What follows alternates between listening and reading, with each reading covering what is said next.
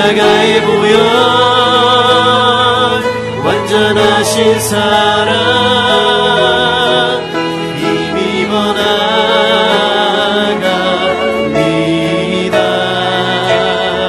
십자가에 보여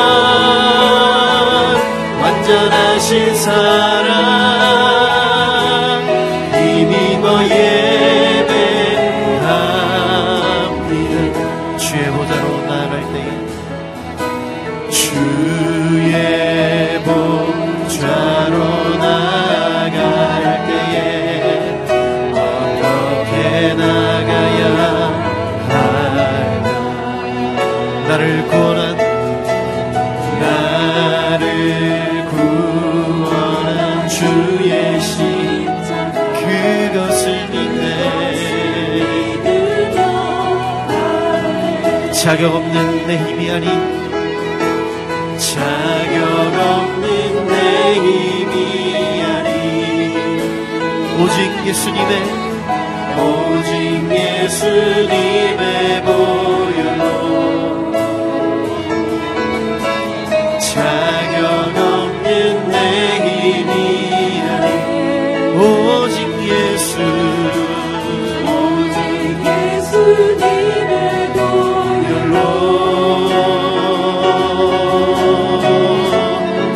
십자가의 보혈 십자가의 보혈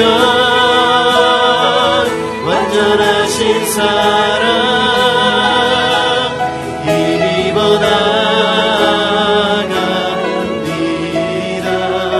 십자가의 보혈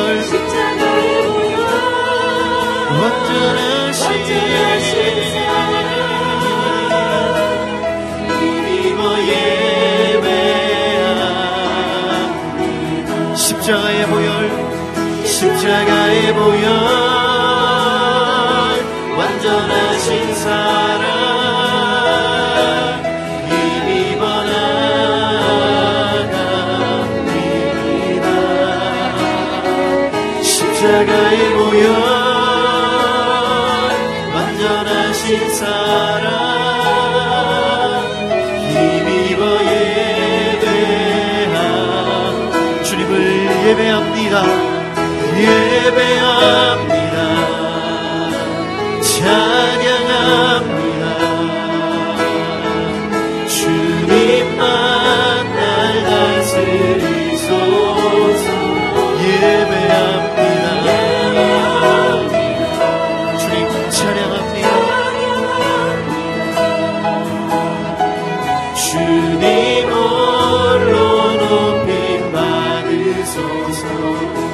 완전하신 나의 완전하신 나의 그의 길로 날 인도하소서. 내가 심어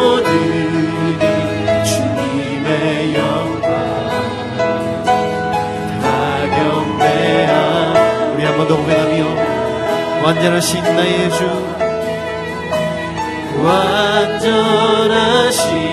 나의 그의 길로 도와소서. 행하신 모든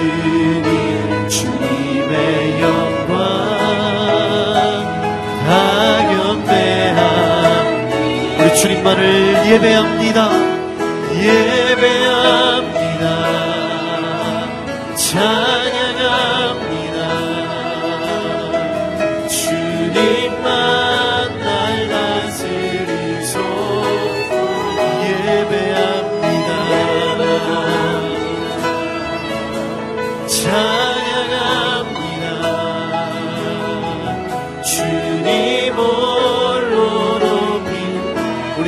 모든 것 대신 주님을 예배합니다.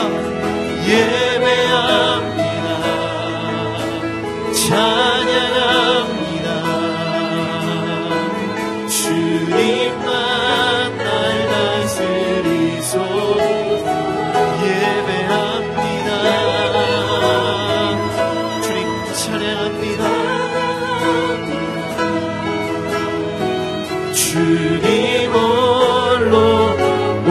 손을 들어 주님을 예배합니다. 예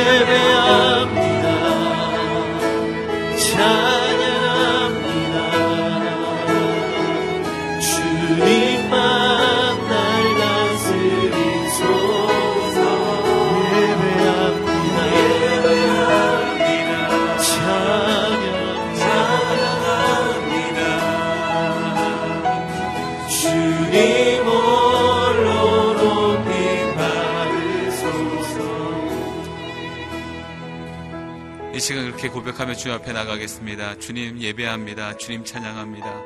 우리의 삶을 통하여서 주님 홀로 영광받아 주옵소서. 하나님 오직 주님의 그 영광만이 드러나는 가장 복된 인생 될 수 있도록 주여 우리를 인도하여 주옵소서. 함께 기도하며 주님 앞에 나가도록 하겠습니다. 사랑하는 주님 그렇습니다. 주님 이 시간 홀로 영광받아 주옵소서. 주님 홀로 찬양받아 주옵소서. 우리의 이 부족하고 모자란 삶을 통하여서도 하나님의 그 크신 영광이 드러나게 하여 주옵시고 하나님의 그 아름다운 영광이 드러나게 하여 주옵시고 하나님의 그 크신 위엄이 드러나는 인생 될 수 있도록 주여 우리에게 복의 복을 더하여 주옵시고 주여 말씀하여 주옵시고 하나님의 그 능력으로 우리를 안아 주옵소서. 하나님 무엇보다도 주의 말씀 우리를 무장케 하여 주옵시고 주의 능력 가운데 다시금 우리를 인도하여 주셔서. 하나님 오직 하나님의 말씀으로 하나님의 그 영광 가운데 살 수 있는 우리가 될 수 있도록 주여 우리와 함께하여 주옵소서. 하나님 그렇게 우리의 삶의 모든 초점이 그리고 우리의 모든 집중이 오직 주님께만 드려지게 하여 주옵시고 하나님의 영광을 드러내며 하나님의 그 이름을 드높일 수 있는 가장 값진 인생 될 수 있도록 주여 말씀하여 주옵시고 인도하여 주옵소서 하나님 그렇게 영광받아 주옵소서 주님 찬양받아 주옵소서 하나님 우리의 생각을 드립니다. 우리의 마음을 모읍니다. 주여 함께하여 주옵시고 역사하여 주옵소서. 이 시간 한 번 더 같이 기도하며 주 앞에 나가길 원합니다. 하나님 나의 영혼이 목마릅니다. 나의 인생이 주려 있습니다 주의 이 시간 우리가 말씀하여 주옵시고 주의 영생과 주의 그 성령으로 우리를 충만케 하여 주실 때 하나님 오직 하나님을 충만하여 돌아갈 수 있는 오늘 이 아침이 될 수 있도록 주여 역사하여 주옵소서. 빛 대신 주님을 따라가는 인생 되게 하여 주옵소서. 하나님의 그 크신 자비하심으로 우리를 긍휼히 여겨 주옵소서. 주의 이름을 크게 한번 부르고 우리 통성으로 함께 기도하며 주 앞에 나가겠습니다. 주여 오 사랑하는 주님 이 시간 주의 은혜를 구하며 나갑니다. 주의 자비하심을 붙잡고 나갑니다. 하나님 우리 영혼의 목마름을 하시는 주님 우리 가운데 하나님 그 배불림을 허락하여 주옵시고 우리 인생 가운데 하나님 그 주려 있는 모든 것을 하시는 주님께서 이 시간 성령의 담비를 허락하여 주어서 하나님 하나님으로 하나님 오직 성령으로 충만하여 돌아갈 수 있는 우리가 될 수 있도록 주여 역사하여 주옵소서 특별히 주님 말씀을 허락하여 주옵시고 우리 가운데 말씀을 들으시는 목사님을 붙잡아 주옵시고 하나님 그 말씀을 통하여서 하나님 우리가 하나님 굶주렸던 우리가 목말라 했던 우리가 하나님 배부름을 얻고 하나님 충만하여 돌아갈 수 있는 이 시간 될 수 있도록 주님 역사하여 주옵소서. 하나님 감사합니다. 주님께 우리의 생각을 모읍니다. 주님 역사하여 주옵소서. 빛 대신 주님 이 시간 주님 앞에 나아갑니다. 나의 영혼의 주림을 아시고 우리 인생의 목마름을 아시는 주님 이 시간 성령의 담비를 내려주옵소서 생명의 양식을 주시옵소서. 하나님 그래서 하나님 그렇게 주님으로 충만하여 성령으로 충만하여 돌아갈 수 있는 오늘 이 아침이 될 수 있도록 주님 축복하여 주옵시고 인도하여 주옵소서. 그렇게 행하실 주님을 찬양합니다. 감사함이 예수님의 이름으로 기도드립니다. 아멘. 오늘 우리에게 주시는 하나님의 말씀은 마태복음 14장 13절에서 21절까지 말씀입니다. 저와 여러분이 한 절씩 번갈아가면서 읽겠습니다. 이 소식을 들은 예수께서는 거기서 배를 타고 조용히 외딴 곳으로 가셨습니다. 사람들이 이 소문을 듣고 여러 마을에서 나와 걸어서 예수를 따라갔습니다. 예수께서 도착해서 보니 많은 무리가 있었습니다. 예수께서는 그들을 불쌍히 여기시고 아픈 곳을 고쳐주셨습니다. 저녁 때가 되자 제자들이 예수께 다가와서 말했습니다. 이곳은 외딴 곳이고 날도 이미 저물었습니다. 사람들을 보내 마을로 가서 각자 음식을 사 먹게 하시지요. 예수께서 대답하셨습니다. 그들이 멀리 갈 필요가 없다. 너희가 그들에게 먹을 것을 주라. 제자들이 대답했습니다. 우리가 가진 것이라고는 여기 빵 다섯 개와 물고기 두 마리 뿐입니다. 예수께서 말씀하셨습니다. 그것을 내게 가져오라. 예수께서는 사람들에게 풀밭에 앉으라고 말씀하시고 빵 다섯 개와 물고기 두 마리를 들고 하늘을 우러러 감사 기도를 드리신 후 빵을 떼셨습니다. 그 후 예수께서는 그 빵 조각을 제자들에게 나눠주셨고 제자들은 사람들에게 나눠주었습니다. 모든 사람들은 배불리 먹었습니다. 제자들이 남은 빵 조각을 거두어 보니 열두 바구니에 가득 찼습니다. 21절 같이 읽겠습니다. 먹은 사람은 여자와 아이들 이외에 남자만 5천 명쯤 됐습니다. 예수님이 베푸신 외딴 곳에서의 기적 만찬이라는 제목으로 이상준 목사님께서 말씀을 선포하시겠습니다.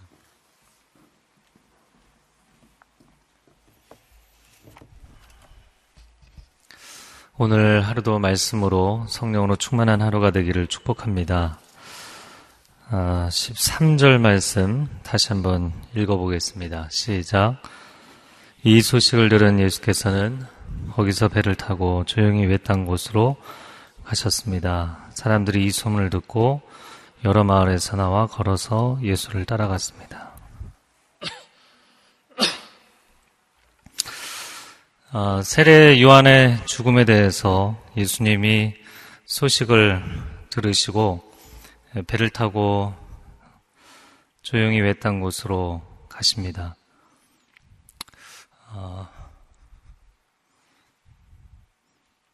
13절 아, 말씀 다시 한번 같이 읽겠습니다.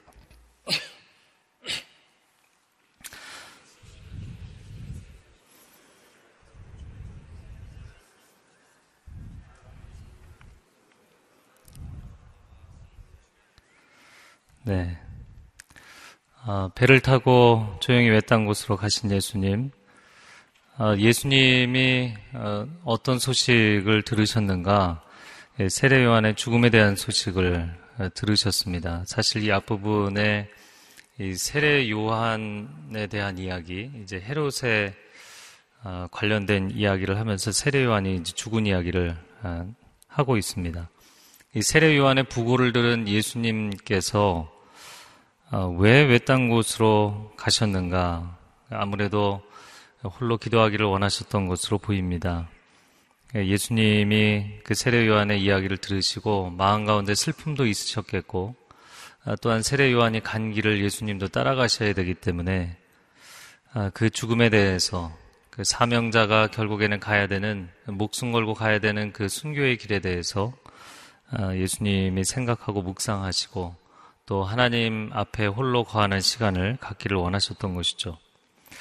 예수님이 이 소식을 들으시고 반응하신 내용과 그 어제 헤롯이 아, 예수님의 소식을 듣고 반응한 내용을 보면 이제 전혀 다른 반응을 보이게 되는 것이죠. 헤롯은 예수님의 소문을 듣고서 신하들에게 요한이 살아났구나. 그의 마음 가운데 과거가 되살아나고 그 두려움 가운데 사로잡혔던 것을 보게 됩니다. 그러나 예수님은 요한의 소식을 들으시고는 사람들에게 반응하지 않으셨습니다. 또 사람들을 의지하신 것도 아닙니다. 하나님 앞에 기도하는 시간을 가지시고자 했고 하나님을 의지하고 하나님 안에 머무는 시간을 가지시고자 했습니다. 아, 그런데 오늘 본문의 13절 하반절을 보면 사람들이 이 소문을 듣고 여러 마을에서 나와 걸어서 예수를 따라갔습니다. 예수님은 홀로 있기를 원하셨는데, 홀로 하나님 앞에 머무는 시간을 갖기 원하셨는데, 또 사람들은 예수님을 가만히 두지 않았다라는 것이죠. 예수님이 멀리 가시기 위해서 배까지 타고 떠나셨지만 그런 예수님을 사람들은 걸음으로 쫓아가서 사실 예수님이 도착할 자리에 먼저 가 있었죠. 14절, 14절 이어지는 말씀에 예수께서 도착해서 보시니 많은 무리가 거기 기다리고 있었다 라고 말씀을 하고 있습니다. 사실 우리의 삶에도 어, 하나님 앞에 홀로 머물러서 하나님을 독대하는 시간이 반드시 필요합니다. 예, 공적인 삶을 살아야 되는 시간도 필요하지만 개인적인 시간도 반드시 필요한 법이죠. 아, 일을 하는 시간, 또 사람들을 만나는 시간 아, 필요하지만 하나님 앞에 홀로 기도하고 말씀을 읽고 하나님과 대화하는 시간이 반드시 필요합니다. 아, 이 영적 고독이 우리의 삶 가운데 우리가 가야 될 길을 능히 감당할 수 있게 해주는 영적 충전의 시간이 되는 줄로 믿습니다. 아, 그런 하나님 앞에 머무는 시간이 필요함에도 불구하고 거기까지 사람들이 밀고 들어올 때 과연 어떻게 해야 되는가? 예수님은 어떻게 반응을 하셨는가? 아, 사실 이 본문을 읽을 때마다 우리가 오병이어 사건에 집중해서 말씀을 읽지만 오늘은 예수님이 홀로 있어야 될 그 필요, 하나님 안에서 어, 개인적으로 하나님을 독대하며 머무는 그 시간의 필요 가운데서도 사람들이 찾아왔다는 것을 어, 기억하면서 이 말씀을 보기를 원합니다. 14절 말씀 다시 한번 읽겠습니다. 14절 시작. 예수께서 도착해서 보시니 많은 무리가 있었습니다. 예수께서는 그들을 불쌍히 여기시고 아픈 곳을 고쳐주셨습니다. 아, 백성들이 예수님보다 먼저 그 도보로 아, 가서 예수님을 기다리고 계셨는데 아, 기다리고 있었는데 예수님께서 어떻게 반응을 하셨냐면 아, 나도 홀로 있을 시간이 필요하다. 아, 아, 나도 기도하는 시간이 필요하다. 이렇게 사람들을 멀리하지 않으시고 아, 그들을 보자마자 극률의 마음을 가지셨다. 불쌍히 여기셨다라고 되어 있습니다. 아, 사실 그 예수님의 사역을 보면 이 공생애라고 이야기는 하지만 그러나 예수님도 하나님 안에 머무는 시간이 필요했는데 아, 이 목회자들의 경우에도 공적인 삶을 살고 있지만 그런 개인적인 시간이 반드시 필요하죠. 하나님 앞에 머물고 기도하는 시간이 필요합니다. 아, 때로는 지치고 힘들고 아 이런 부분까지도 감당을 해야 되는가? 근데 주님이 가시는 길에 이 모습을 보면 물론 오늘 이 본문에는 예수님께서 사람들을 이제 사실 무한대로 받아주시는 그런 모습을 보게 되죠. 아, 그리고 또 내일 본문을 보면 예수님이 그럼에도 불구하고 또 하나님과 독대하는 시간을 갖는 것을 보게 됩니다. 어, 북미의 원주민들이 그 원주민 보호구역이 따로 있습니다. 그래서 그 보호구역 안에 들어가서 사역을 하는 선교사님들이 계신데 이 북미 원주민들, 인디언들이 선교사들을 대할 때 어, 백인 선교사들에 대해서는 상당히 거리감을 느낀다고 이야기를 합니다. 이유는 무엇이냐면 본인들의 필요가 있고 또 도움을 요청하고 싶을 때 선교사들을 찾아가면 근무 시간이 있는 거예요. 오피스 아워. 9 to 6. 아침 9시에서 오후 6시까지 그 시간 외에는 우리도 개인 시간이 필요하다. 물론 서양 선교사님들이 아, 그렇기 때문에 장기적인 사역을 할 수 있는 자기 관리가 되는 부분도 있습니다. 그러나 이 원주민들이 문제가 끊임없이 일어납니다. 이 알코올 중독, 마약 중독, 또 자살 시도 뭐 끊임없이 문제가 일어납니다. 하루 24시간 문제가 발생을 하죠. 어, 그런 원주민들이 뭐 새벽 1시에도 찾아오고 4시에도 찾아오고 5시에도 찾아오고 근데 한인 선교사님들은 그런 원주민들을 그냥 받아주는 것이죠. 아, 그렇게 사역을 하시는 선교사님들의 이야기를 들으면서 우리는 그들을 사역의 대상으로 생각하지 않는다. 가족으로 생각한다.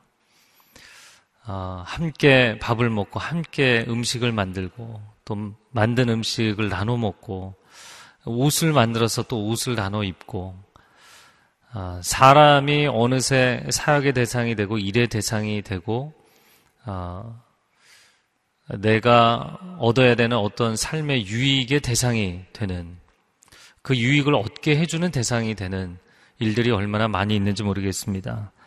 그러나 주님께서는 그런 의무감이 아니라 사랑으로 이 일을 행하기를 원하셨던 것이죠. 그 세례 요한의 죽음은 사실 예수님께는 상당한 아, 무게감으로 다가왔고 예수님께서 홀로 있기를 원하셨음에도 불구하고 사람들을 끝까지 받아주셨다라는 것이죠. 그렇게 사람들을 받아주시고 언제까지 사역을 하셨냐면 이 15절 말씀 저녁 때가 되자 이렇게 되어 있습니다. 15절 말씀을 같이 읽어보겠습니다. 시작. 저녁 때가 되자 제자들이 예수께 다가와서 말했습니다. 이곳은 외딴 곳이고 날도 이미 저물었습니다. 사람들을 보내 마을로 가서 각자 음식을 사 먹게 하시죠. 아, 좀 쉼의 시간이 필요했던 것은 제자들이 아니라 선생님이신 예수님이었습니다. 우리가 좀 아, 따로 조용한 시간을 갖자라고 말씀하시고 물러서신 것이죠. 리트리트를 하신 것인데 어, 그럼에도 불구하고 사역을 하신 분은 예수님입니다.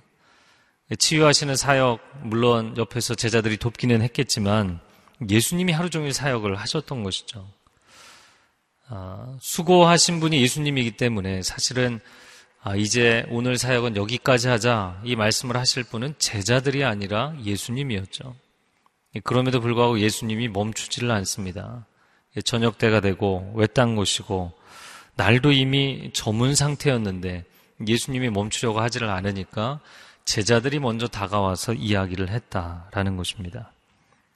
아, 물론 리더십의 법칙에서 어, 앞서가는 리더보다는 따라가는 사람들, 팔로워들이 더 많이 지치는 법이다 이야기를 하죠. 여기서도 마찬가지입니다. 제자들이 먼저 지쳐서 이야기를 하는 장면이 나옵니다. 아, 그러면 제자들이 그 이야기를 할 때 예수님 개인적인 시간이 필요하셨던 게 아닙니까? 예수님을 위한 멘트를 한 것이 아니었다는 것이죠. 자신들이 이제는 지쳤다라고 생각한 것이죠. 외딴 곳이고 날도 저물었다. 상황이 더 이상 사역을 한다는 것은 불가능합니다라고 이야기를 한 것이죠. 그리고 이어서 사람들을 보내 마을로 가서 각자 음식을 사 먹게 하라. 각자가 자기 인생에 대해서 책임을 지게 하라. 이렇게 묵상을 하는데 15절에 어, 이제는 보내시죠. 이제는 끝내시죠. 라는 이 말이 어, 우리는 할 만큼 했습니다. 주님 우리가 할 만큼 했습니다. 그만큼 했으면 됐습니다. 라는 이야기로 들립니다.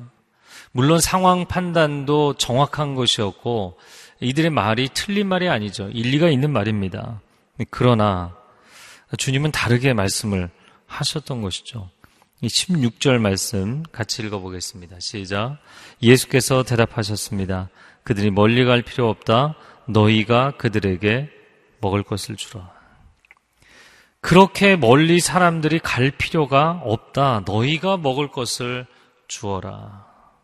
사실 제자들도 지쳤지만 예수님도 개인적인 시간을 원하셨기 때문에 받아들일 줄 알았죠. 그러나 예수님은 전혀 다른 반응을 보이셨어요.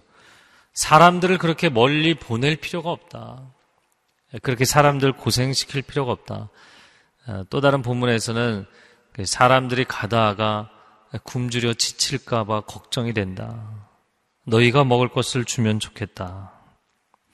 제자들이 이 상황을 판단하고 어, 그리고 이제는 끝내야 합니다. 라고 이야기를 한 것에 대해서 예수님은 정면으로 반박을 하셨어요. 왜 그렇게 하셨는가? 여러 가지 이유가 있겠지만 제자들이 갖고 있는 한계 인식, 그것을 완전히 바꿔주기를 원하셨던 것 같아요. 여러분, 일도 사역도 삶도 마찬가지입니다. 관계도 마찬가지입니다. 내 마음 가운데 내가 할 만큼 하지 않았느냐. 내가 개인적인 시간이 필요함에도 불구하고 내가 사람들을 위해서 이렇게 희생하지 않았느냐.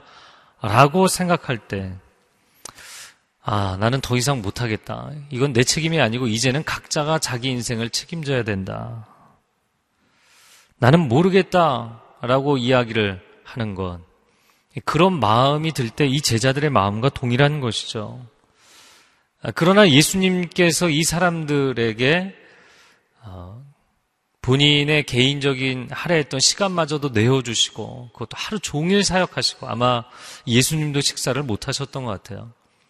그럼에도 불구하고 예수님이 끝까지 사람들을 품고자 하고 날이 저물었음에도 불구하고 그 수많은 사람들을 다시 먹이시겠다고 앉히시는 장면을 보면서 예수님 단순히 일을 좋아해서가 아니죠. 사람들을 사랑하는 마음, 목자 없는 양들 같은 그들을 불쌍히 여기시는 마음, 그 사랑의 마음이 동기가 되어서 사역을 하셨기 때문이죠.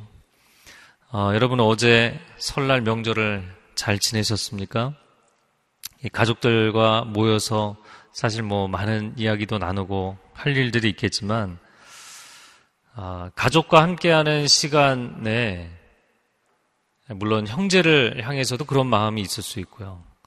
또 부모님이 자식을 향해서 또 자녀가 부모님에 대해서 내가 언제까지 받아주어야 하는가?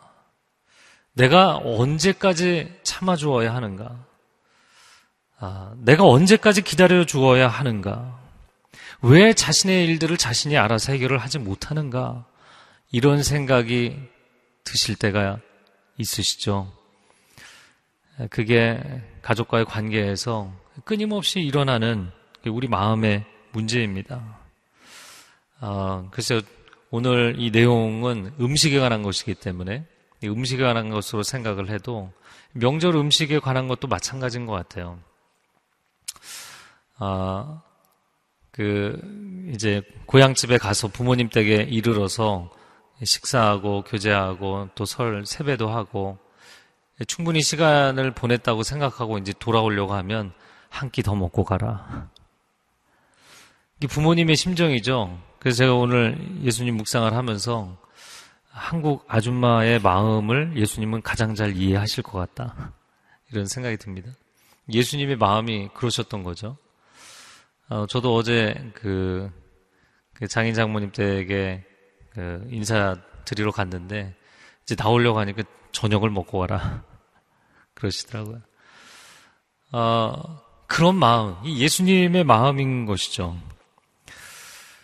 어, 설에 음식을 하고 또 뭐 추석에도 마찬가지겠지만 이 명절 음식 항상 이 한국 사회 안에서는 가정 안에서는 더 해주고 싶은 그 부모님의 마음, 좀 간소화했으면 하는 며느리의 마음, 이게 늘 갈등의 원인이 되는 경우가 많죠. 아, 물론 간소화시키는 것도 필요하다고 생각이 됩니다. 예, 그러나 어떤 일을 하느냐보다도 주님이 중요하게 생각했던 것은 그것을 어떤 마음으로 하느냐의 문제였던 것이죠.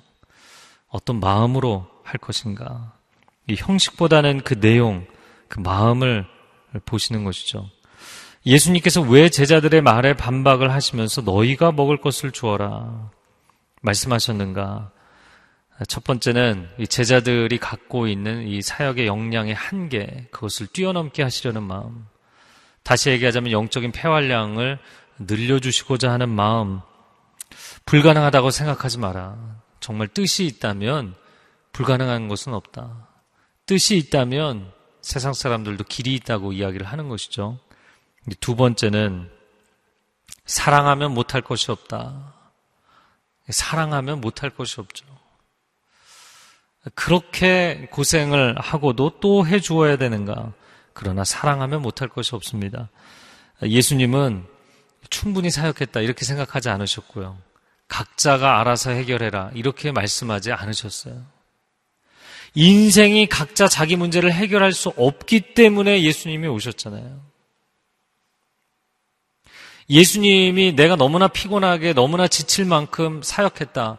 이제는 충분히 했다. 아니 예수님은 십자가 위에서 목숨을 내어 주시기까지 사역하셨잖아요. 예수님이 볼 때는 충분히 사역한 것 아니었고 예수님 보실 때는 각자 알아서 해라. 이런 마음이 전혀 없으셨던 거죠. 제자들이 갖고 있는 그 태도는 예수님이 갖고 계신 관점과는 너무나 다르다는 것을 예수님께서 말씀해주고 싶으셨던 것이죠. 아, 하루하루 때로는 뭐 정말 아, 숨이 턱에 찰 만큼 일을 하기도 하고 아, 가족이 나에게 상처를 주고 어려움을 주고 물론 때로는 자녀가 그러기도 하고 때로는 부모가 그러기도 하고 때로는 배우자에게서 어려움을 당하기도 하고 여러분 그런 어려움을 당할 때 아, 나는 정말 할 만큼 했다. 난 더 이상 못하겠다. 이젠 충분하다. 라고 선언을 하면 그것은 내가 나 자신에게 이제 끝이라고 선언을 하는 것과 마찬가지입니다. 물론 힘들고 쓰러질 것 같고 더 이상 못 가겠고 그런 마음이 있죠. 그러나 그때 주님의 은혜가 여러분의 심령을 덮으시기를 축복합니다. 그때 주님의 은혜가 여러분의 가족, 가족 관계를 덮어주시기를 축복합니다. 사실 그분이 공급하시는 은혜의 힘이 아니고는 더 이상 갈 수가 없는 것이 사실이기 때문이죠. 그래서 예수님께서 아, 굉장히 정색을 하고 말씀을 하셨던 것 같아요. 물론 온유하게 말씀하셨지만, 아니, 멀리 갈 필요 없다. 너희가 줘라. 이렇게 말씀을 하셨는데, 17절에 제자들이 뭐라고 대답을 했는가? 우리가 가진 것이라고는 여기 빵 다섯 개와 물고기 두 마리 뿐입니다. 오, 주님, 이들을 먹이시기를 원하시는군요. 그러면 저희가 도와드리겠습니다. 이런 마음의 태도가 아닌 뉘앙스인 것이죠. 물론 요한복음에는 안드레가 이 오병이어를 가진 소년을 데리고 왔다. 안드레 한 사람 외에는 다른 제자들의 마음 가운데 예수님의 명령에 순종할 마음이 그다지 내키는 마음이 없었어요. 우리가 가진 것이라고는 오병이어 뿐입니다. 굉장히 방어적인 자세로. 아, 이 사람들을 다 먹이라고 말씀하셨지만 글쎄, 저희가 할 수 있는 거는 여기까지입니다. 우리 능력은 여기까지입니다. 우리가 능력이 없는데 그것을 어떻게 하겠어요? 더 이상 가진 게 없는데 어떻게 하겠어요? 사실 5천 명에 비하면 이 오병이어는 거의 뭐 제로에 가까운 수준인 것이죠. 그러나 관점의 차이입니다. 물 이 컵에 반 담겨 있을 때 이 보는 이에 따라서 다르게 생각하는 것이죠. 반밖에 남지 않았다, 반밖에 없다라고 생각하는 사람이 있을 수 있고 반이나 있다라고 생각하는 사람이 있는 것이죠. 지금 제자들과 예수님은 똑같은 상황, 똑같은 자리, 똑같은 시간에 있으면서도 전혀 다른 경험을 하고 있는 거예요. 그래서 여러분 인생은 우리가 동시대를 살고 동일한 공동체, 동일한 가족, 동일한 시간, 시대에 살아도 전혀 다른 인생을 경험할 수 있어요. 늘 불가능한, 이룰 수 없는, 갈 수 없는 이유, 더 이상 전진할 수 없는 이유를 찾으며 사는 사람들이 있고, 어, 아직 더 갈 수 있다고 생각하며 사는 사람들이 있죠. 이건 다른 것입니다.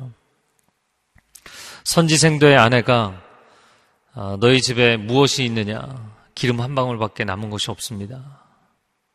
나에게는 기름 한 방울 외에는 남은 것이 없습니다. 거기서 강조하는 것은 기름 한 방울 이나가 아니잖아요. 없다라는 것을 강조하는 것이죠. 저는 더 이상 회복할 능력이 없습니다. 선지자인 내 남편이 이미 죽었고 체주에게서 내 두 아들 빚을 갚지 못해서 내 두 아들까지 잡아가려고 체주가 쫓아오고 있다. 나는 더 이상 갈 길이 없다. 난 더 이상 빠져나갈 방법이 없다. 라는 것이죠. 그러나 선지자를 통해서 하나님께서는 그 한 방울로부터 모든 그릇을 채우시는 기름 부으심을 허락하신 줄로 믿습니다. 경제적으로 아, 나는 더 이상 갈 수가 없다. 여기까지다.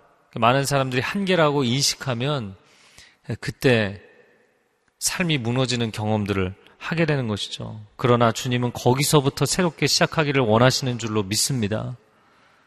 여리고성을 7일 동안 돌고 그 성이 결국에 무너지게 되는데 여러분 뭐 걸어가는 게 뭐가 어렵겠는가? 아니요, 그렇지 않죠. 모두가 정말 그 하나님의 말씀을 신뢰하고 첫 걸음을 떼는 것 사실 그것이 어려운 것이죠.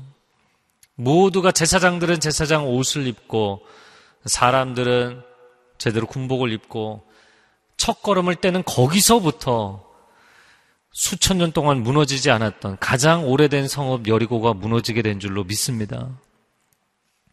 티끌모아 태산이다. 세상 사람들도 이야기하는 것이죠. 내 눈앞에 있는 사람과의 관계, 또 내 눈앞에 있는 내가 해야 될 일의 문제, 불가능해 보이는가? 나는 능력이 부족합니다. 나는 경험이 부족합니다. 나는 가진 돈이 부족합니다. 나는 가진 재능이 부족합니다. 나는 시간이 부족합니다. 나는 알고 있는 사람들과의 관계가 부족합니다. 나는 건강이 부족합니다. 여러 가지 이유를 이야기할 수 있겠지만 주님이 보실 때는 마음이 부족한 거예요. 마음이 부족한 것입니다. 글쎄요, 이것은 믿음이 부족하다라고 표현할 수도 있겠지만 믿음보다도 마음이 부족한 거예요. 사랑이라는 마음이 부족한 거예요. 하나님이 내게 허락하신 삶의 자리에 대한 애착, 하나님이 내게 허락하신 사람들에 대한 사랑, 하나님이 내게 허락하신 그 부르심과 사명에 대한 헌신, 이 마음이 부족한 거예요. 어, 믿음, 소망, 사랑에 대해서 어, 제가 메시지를 할 때 가끔 이야기하는 것인데요. 어, 사람과의 관계에 있어서 누군가를 사랑하게 되는 것은 믿음직하기 때문에 사랑하게 되죠. 그래서 많은 지체들 주례를 할때 아, 그 이야기를 합니다. 믿음직하기 때문에 이 사랑하고 사랑의 결단을 내리는 이 결혼식의 자리에 서게 된 것이지만 그러나 정말 평생을 가는 건강한 가정, 건강한 관계를 만들어 가려면 이제는 방향이 바뀌어야 된다. 사랑하기 때문에 믿어주는. 그렇잖아요. 자녀도 태어나면 얼마나 많이 실수와 실패를 반복합니까? 그럼에도 불구하고 넌 잘할 수 있어, 잘할 수 있어, 잘할 수 있어. 방황하고 있는 자녀를 위해서 기도하면서 하나님 언젠가는 내 자녀가 회복이 돼서 하나님의 영광을 위해서 쓰임 받을 것입니다. 이 믿음의 선포가 어디서 나와요? 단순히 믿음의 능력에서 나오나요? 사랑에서 나오는 것이죠, 사랑. 그들이 믿음이 부족했다라고 표현할 수도 있겠지만, 아니, 믿음이 부족한 것이거나 능력이 부족한 것이 아니고요. 우린 가진 것이 부족합니다. 오병이어밖에 없습니다. 아, 체력적 한계를 경험합니다. 체력이 부족하거나 물론 나머지도 부족했겠죠. 결정적으로는 마음이 부족한 거예요. 마음이 함량 미달인 것이죠. 그 마음이 주님의 마음을 따라가지 못했던 것입니다. 아, 우리의 삶 가운데 내가 언제까지 받아줘야 되는가? 내가 언제까지 이걸 해야 되는가? 마음이 이렇게 다 차버린 거예요. 마음을 더 가질 수가 없는 상태에 이른 것이라는 것을 스스로 진단할 필요가 있, 습니다 자, 18절 말씀 같이 읽어보겠습니다. 시작. 예수께서 말씀하셨습니다. 그것을 내게 가져오라. 아, 지저스 올이라는 책에서 어, 툴리안 차비지인이 그런 공식을 쓰잖아요. Nothing plus Jesus. 아무것도 없는 것에 예수님이 임하시면 equal everything. 모든 것이 된다. 내가 볼 때는 아무것도 아닌 이 오병이어를 주님의 손에 올려드리니까 모든 것이 되죠. 아니, 모든 것에 넘치는 것이 되죠. 5천 명을 먹이고도 남게 됩니다. 19절 말씀에 보면 예수께서는 사람들에게 풀밭에 앉으라고 말씀하시고 빵 다섯 개와 물고기 두 마리를 들고 하늘을 우러러 감사 기도를 드리신 후 빵을 떼셨습니다. 그 후 예수께서는 그 빵 조각을 제자들에게 나눠 주셨고 제자들은 사람들에게 나눠 주었습니다. 이 사람들을 끝까지 사랑하시는 그 주님의 마음, 하나님 아버지도 동일한 마음이시기 때문에 그들을 사랑하고 축복하는 마음을 허락하셔서 기적을 일으키셨죠. 근데 그 기적을 일으키시는 장면이 모두가 기도하고 나니까 양이 늘어나서 사람들에게 나눠준 것이 아니었죠. 나누기 시작하면서부터 늘어나기 시작했어요. 나는 여기까지 다 생각하지만 그러나 나누기 시작하면 드러나는 역사가 나타날 줄로 믿습니다. 그런데 재밌는 것은 제자들이 이제 끝내시죠. 아니 너희가 주어라. 아, 저희가 가진 건 이거밖에 없습니다. 아, 그러면 나한테 가져와 봐라. 예수님이 거두어 가신 것 같잖아요. 회사에서도 아니면 교회에서 사역할 때도 아, 일을 맡겼는데 일을 감당을 못해요. 아, 못하겠습니다. 아, 그러면 리더가 다시 그러면 제가 하겠습니다. 이렇게 가져가는 거잖아요. 근데 예수님께서 그 일을 가져가시고 나서 예수님이 그럼 혼자 하셨는가?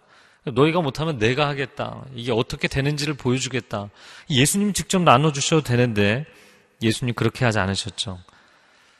축복 기도를 하시고 다시 그들의 손에 나눠주십니다.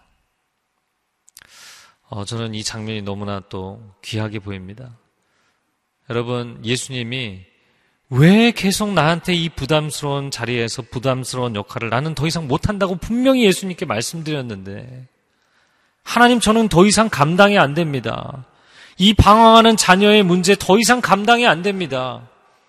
나를 힘들게 하는 내 남편의 문제, 내 아내의 문제 더 이상 나는 감당이 안 됩니다. 부모님을 섬기는 것 좋지만 계속해서 하나님께로 돌아오지 않으시는 그 부모님의 강팍함에 대해서 하나님 내가 더 이상 감당이 안, 안 됩니다. 그래, 감당이 안 되면 그냥 여기 머물러 있어라. 내가 행하겠다. 주님 말씀하시고는 그래서 주님이 다 알아서 하실 줄 알았더니 다시 우리 손에 넘겨주시는 거예요. 그래도 너가 해야지. 그럼 맡겨주시는 거예요. 그래도 너가 축복해야지. 너가 아니면 누가 축복해 주겠니? 너가 아니면 누가 사랑해 주겠니? 너가 아니면 누가 복음을 나누겠니? 너가 아니면 누가 축복을 나누어 주겠니? 다시 우리 손에 맡기시는 주님. 그럼 제자들이 여러분 지금 제자들의 손에 늘어난 음식이 들려 있는 게 아니잖아요. 늘어나고 나서 받은 것이라면 나눠주는 것처럼 쉬운 일이 어디 있습니까? 이건 뭐 생색나기도 좋고 방금 전에 예수님께 인상 쓰며 얘기하던 때와는 달리 아 여러분 제가 여러분에게 나눠줍니다 이렇게 할 수 있죠. 그런데 제자들의 손에 받을 때까지만 해도 나눠주기 전까지만 해도 여전히 그 상태 그대로였어요. 나눠주기 시작하면서부터 늘어난 거예요. 주님, 저는 더 이상 감당할 수 없습니다. 라고 이야기할 때 주님이 그래, 알았다. 내게로 가져와라. 내가 해주겠다. 그리시고는 다시 우리에게 맡기시잖아요. 그리고는 빵 하나, 물고기 하나 주는 것입니다. 제가 오늘 이게 다시 묵상을 하면서 아니 예수님 그래봤자 식사 한 끼 아닙니까? 뭐 식사 한끼 갖고 그렇게 제자들을 힘들게 하셨습니까? 여러분, 그런데 날마다 밥을 먹여야 되는 그 엄마들의 심정. 날마다 가족의 미래를 책임지기 위해서 또 힘들지만 일터로 향하는 그 아빠들의 심정. 아, 힘들고 때로는 멈추고 싶은 마음도 있지만 여러분 밥 한술또 먹이는 것 그것이 쌓이고 쌓여서 언젠가는 그 인생이 변화되고 언젠가는 그 마음이 녹아질 줄로 믿습니다. 하나님의 기적은 식사 한 끼에서 시작하는 것입니다. 사랑의 기적은 밥 한 술에서 시작되는 것입니다. 정성을 다해서 야 뭐 어제도 먹은 명절 음식 오늘 그냥 네가 알아서 먹어라. 그러지 마시고 정말 따뜻한 밥에 축복하며 사랑하며 하나님의 은혜가 있는 오늘 하루가 될 수 있기를 주님의 이름으로 축복합니다. 기도하겠습니다.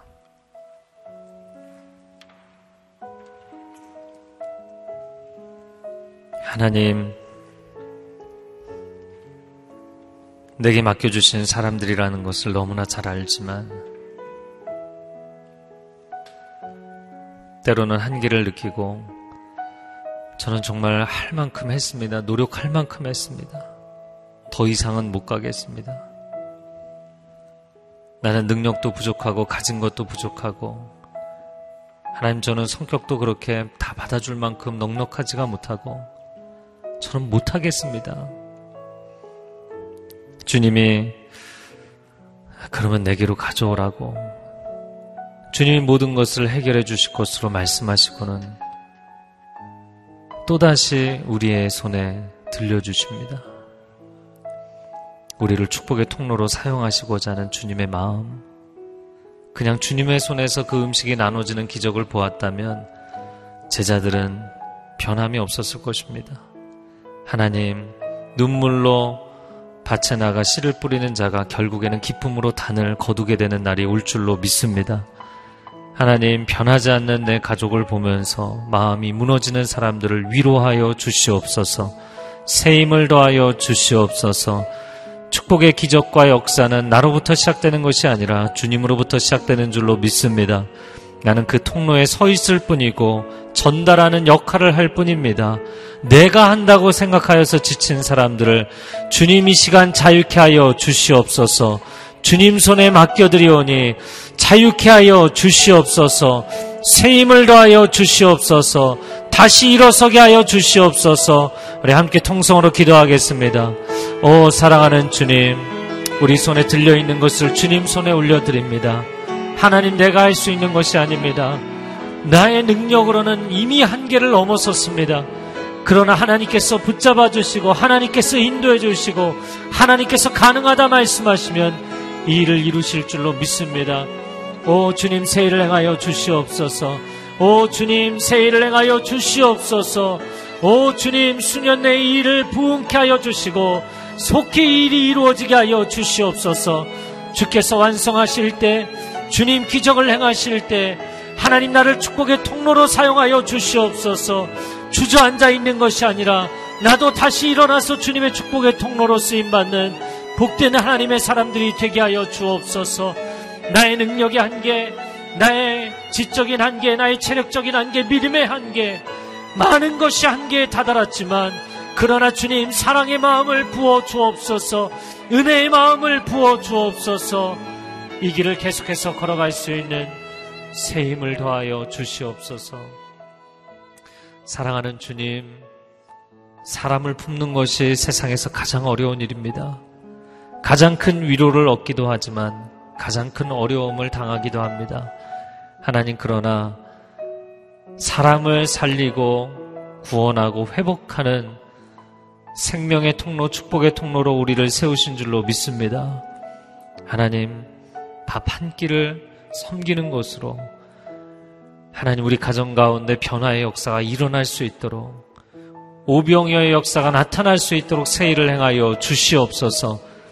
하나님 내 자녀 그 한 영혼을 살리기 위해서 노력하고 내 남편, 내 아내, 내 부모 그 한 영혼을 섬기기 위해서 오늘도 몸부림을 칠 때 그 한 영혼을 살리는 것으로 끝나는 것이 아니라 5천 명을 먹이고도 남음이 있는 놀라운 역사들이 이어지게 하여 주시옵소서. 놀라운 간증이 이어지게 하여 주시옵소서. 회복된 내 가족을 통하여서 하나님의 나라가 세워지는 역사가 나타나게 하여 주시옵소서. 그러한 축복이, 그러한 기적이 우리 가정과 가문 가운데 일어나는 역사가 있게 하여 주시옵소서.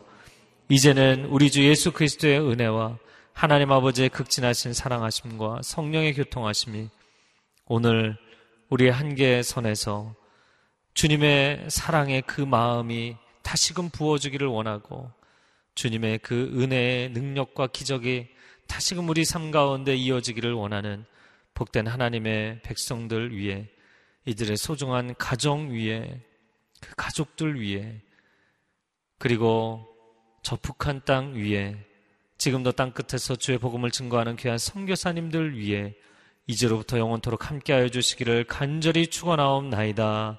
아멘.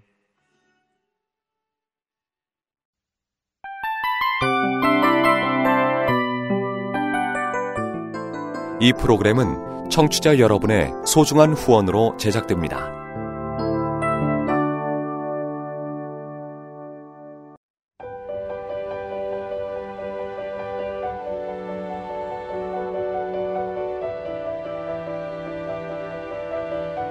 세상에는 수많은 교회들이 있지만 더 깊이 있는 말씀 강해를 찾기 위해 크기로만 교회를 선정하지 않습니다.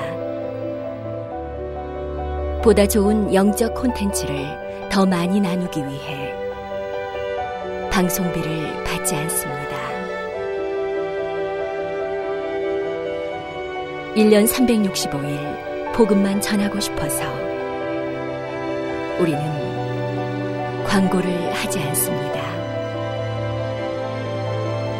온누리의 복음을 땅끝까지